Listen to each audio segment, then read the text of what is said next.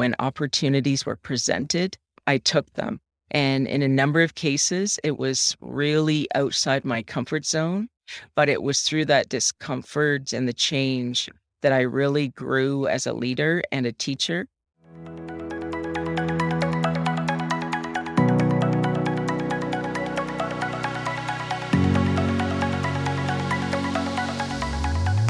Hey there, and welcome back to your source for everything and anything public education in Canada. I'm your host, Julieanna Mawko, and it's my pleasure to bring you a new episode in our Women Leaders in Education podcast series. Today's episode features Connie Keating, the president of the New Brunswick Teachers Association, also known as NBTA. In this episode, she recounts her increasing involvement in the NBTA leading up to her presidency, the challenges facing women in leadership, and the advice that she received from others that helped her along the way. Join me as we learn more about the women leading their teacher organizations throughout the CTF FCE membership.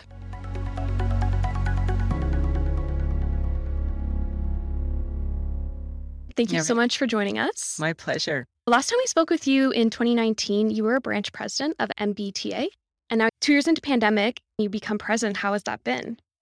Certainly very challenging. I never would have ever in my wildest dreams ever thought that I'd be leading through the pandemic. I would have actually thought that I was leading post pandemic, but here we are really in in the midst, still very challenging days and for many teachers they're saying that in their entire career this is the most difficult year. So that has, you know, motivated me even more although we're facing some significant challenges for sure. Right. So let's go back to the classroom for a moment here. Can you tell us a little bit about how your experiences in the classroom informed your leadership journey? I'm a high school English language arts teacher. I did have a little bit of experience at the elementary level just uh, in my internship and was in the middle school for a brief time, but I work in a K to 12 school which has allowed me to see the good and the bad of all levels, the challenges. And so I certainly feel that I was informed of the various issues as I sought to pursue my goal of becoming president of the association. Now, looking back on those experiences, you mentioned that you were a full time teacher whenever you got involved in the union, and that was a bit of a challenge. When did you decide to take on the union work full time and what was maybe the motivators there? Within our association, you don't actually become full time until you become president, which in itself is challenging. So, certainly, the two times that I ran um, for the position, first off, just a little bit of background on how it works within our organization. So I would have run initially to become vice president of the association. That still requires you to teach full time and be in that role. That round, I wasn't successful and became motivated from the loss, actually. And looking um, back, really see that as a blessing in disguise. Once I lost, the next year, I continued on in my role as branch president and work toward planning what would my next campaign because the next campaign was for president elect. So there was uh, a lot more at stake.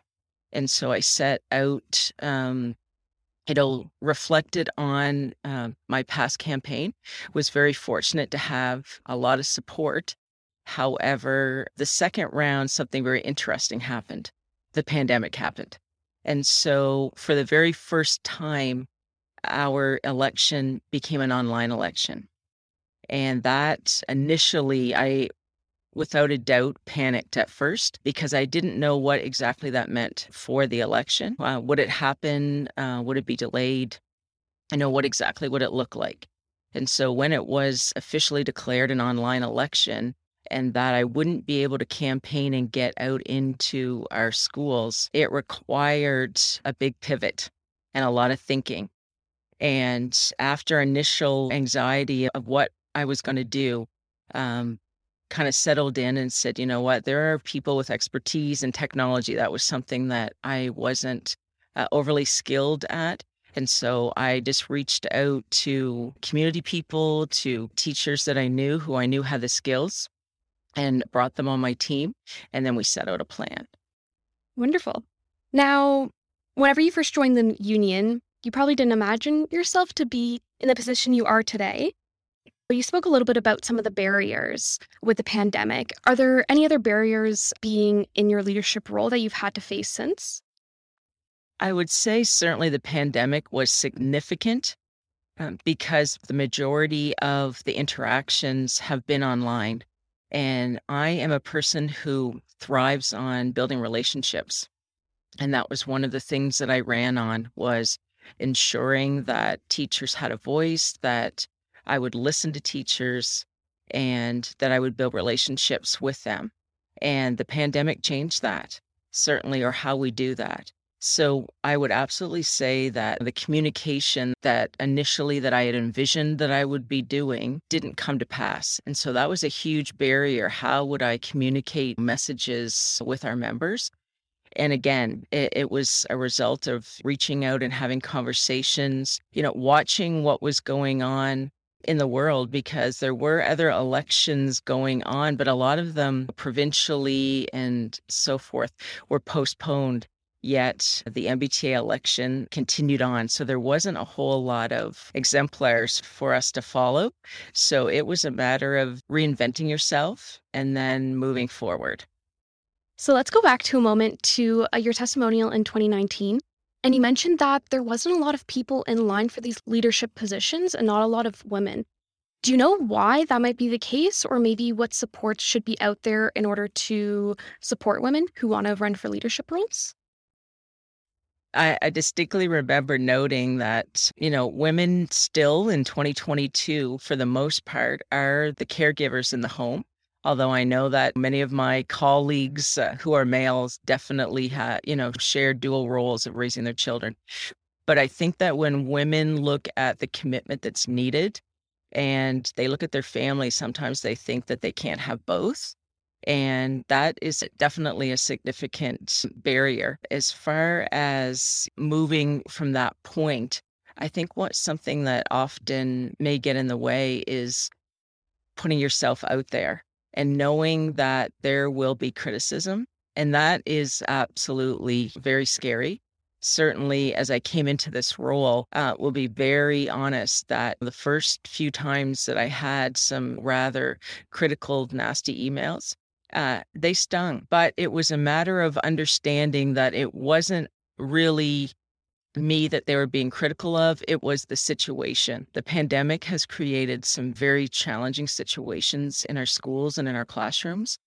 And the supports that have been needed just haven't been in place. So, speaking of supports, what's out there to support or what has helped you in your journey? For the most part, I would say team effort.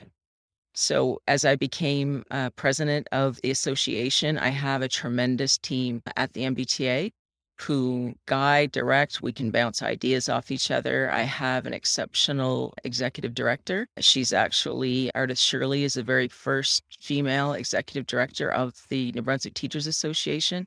We started together on the same day. And we've just come through the last eight months on this journey together and supporting each other along with our staff. Now, when we talk about supports, you mentioned some people that were there throughout your journey to help you. Is there anyone else maybe that helped you out from the beginning to get you to where you are today? Absolutely. There are would be a significant number of people and I know that I previously mentioned that I got in the association initially because I was being interviewed to get a contract, a permanent contract. And my vice principal noted that he recognized some leadership skills and suggested that I take on a role in the following year, perhaps as a school rep for the association. And so I promised to do that, knowing that I really wanted that contract. And so I became the school rep. But by Christmas of the same school year, I was branch president. And in 2019, I was back uh, having moved up the ranks. So I was school uh, rep for a short time. Then I became branch president and I sat on a number of committees. I tried to consistently take on all the roles that, that were possible within the branch and just made sure that whenever an opportunity arose that I took it.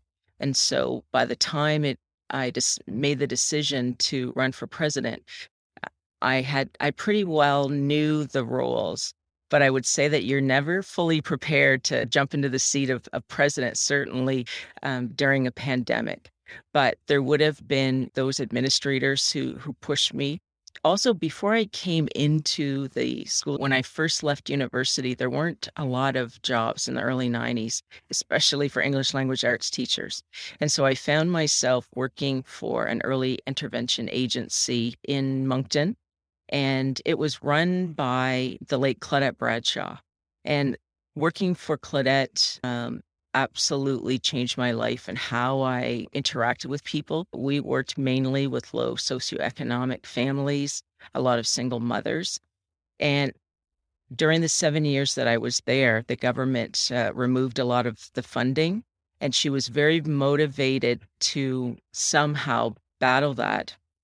And to make a long story short, she ended up becoming a member of parliament and you know made change that way and and one of her philosophy was that regardless of you know the color of the political party that you supported or your socioeconomic status that when there's an issue especially around children and education and literacy that everybody needed to come to the table all the stakeholders. And so i always had that you know on my mind and understanding that i needed to listen and motivated uh, for change by just bringing people together to have those conversations.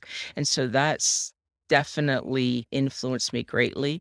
And as well, there have been, and I noted um, also in my last interview that uh, a former NBTA president and former CTF president, Heather Smith, was crucial. Her and I sat down just before I ran and I said, We need to talk this out. You know, what am I in for? What advice would you give me?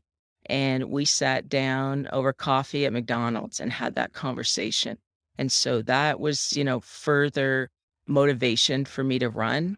And then when I did announce my candidacy, I was able to garner more support and a lot of female teachers for sure.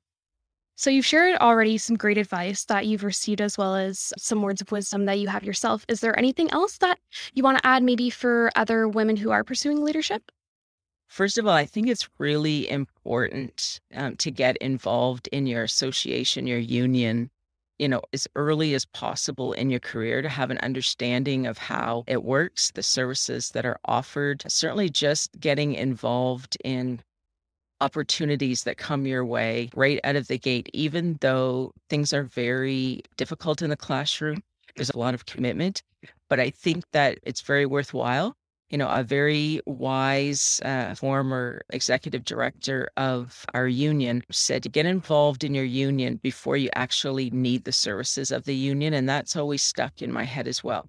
And so that's the first thing that I would advise. And certainly, I am very quick when new teachers uh, come into my building or I meet them somewhere that I'm telling them about those opportunities and, and encouraging that.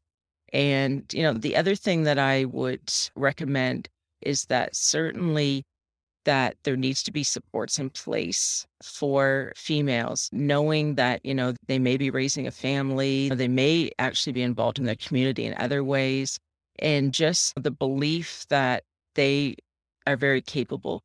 Sometimes those leadership skills need to be nurtured. And I think it's a responsibility actually of us all to mm-hmm. note those leadership skills and to bring them to the attention. Wonderful. Thank you so much for sharing your experiences. Is there anything else that you want to add before we wrap up? Just appreciate, you know, the opportunity. Certainly looking back, I never would have seen myself in this particular seat. But certainly, again, it was about answering the call when opportunities were presented. I took them. And in a number of cases, it was really outside my comfort zone. But it was through that discomfort and the change that I really grew as a leader and a teacher. And I think that's really important to remember for anyone aspiring to a leadership position. Thank you so much. It's been a real pleasure. Thank you so much. Thank you for joining us for this episode in our Women Leaders in Education series. We have plenty more episodes coming your way, so remember to subscribe so you don't miss a beat. Thank you for listening and tuning in to Your Source.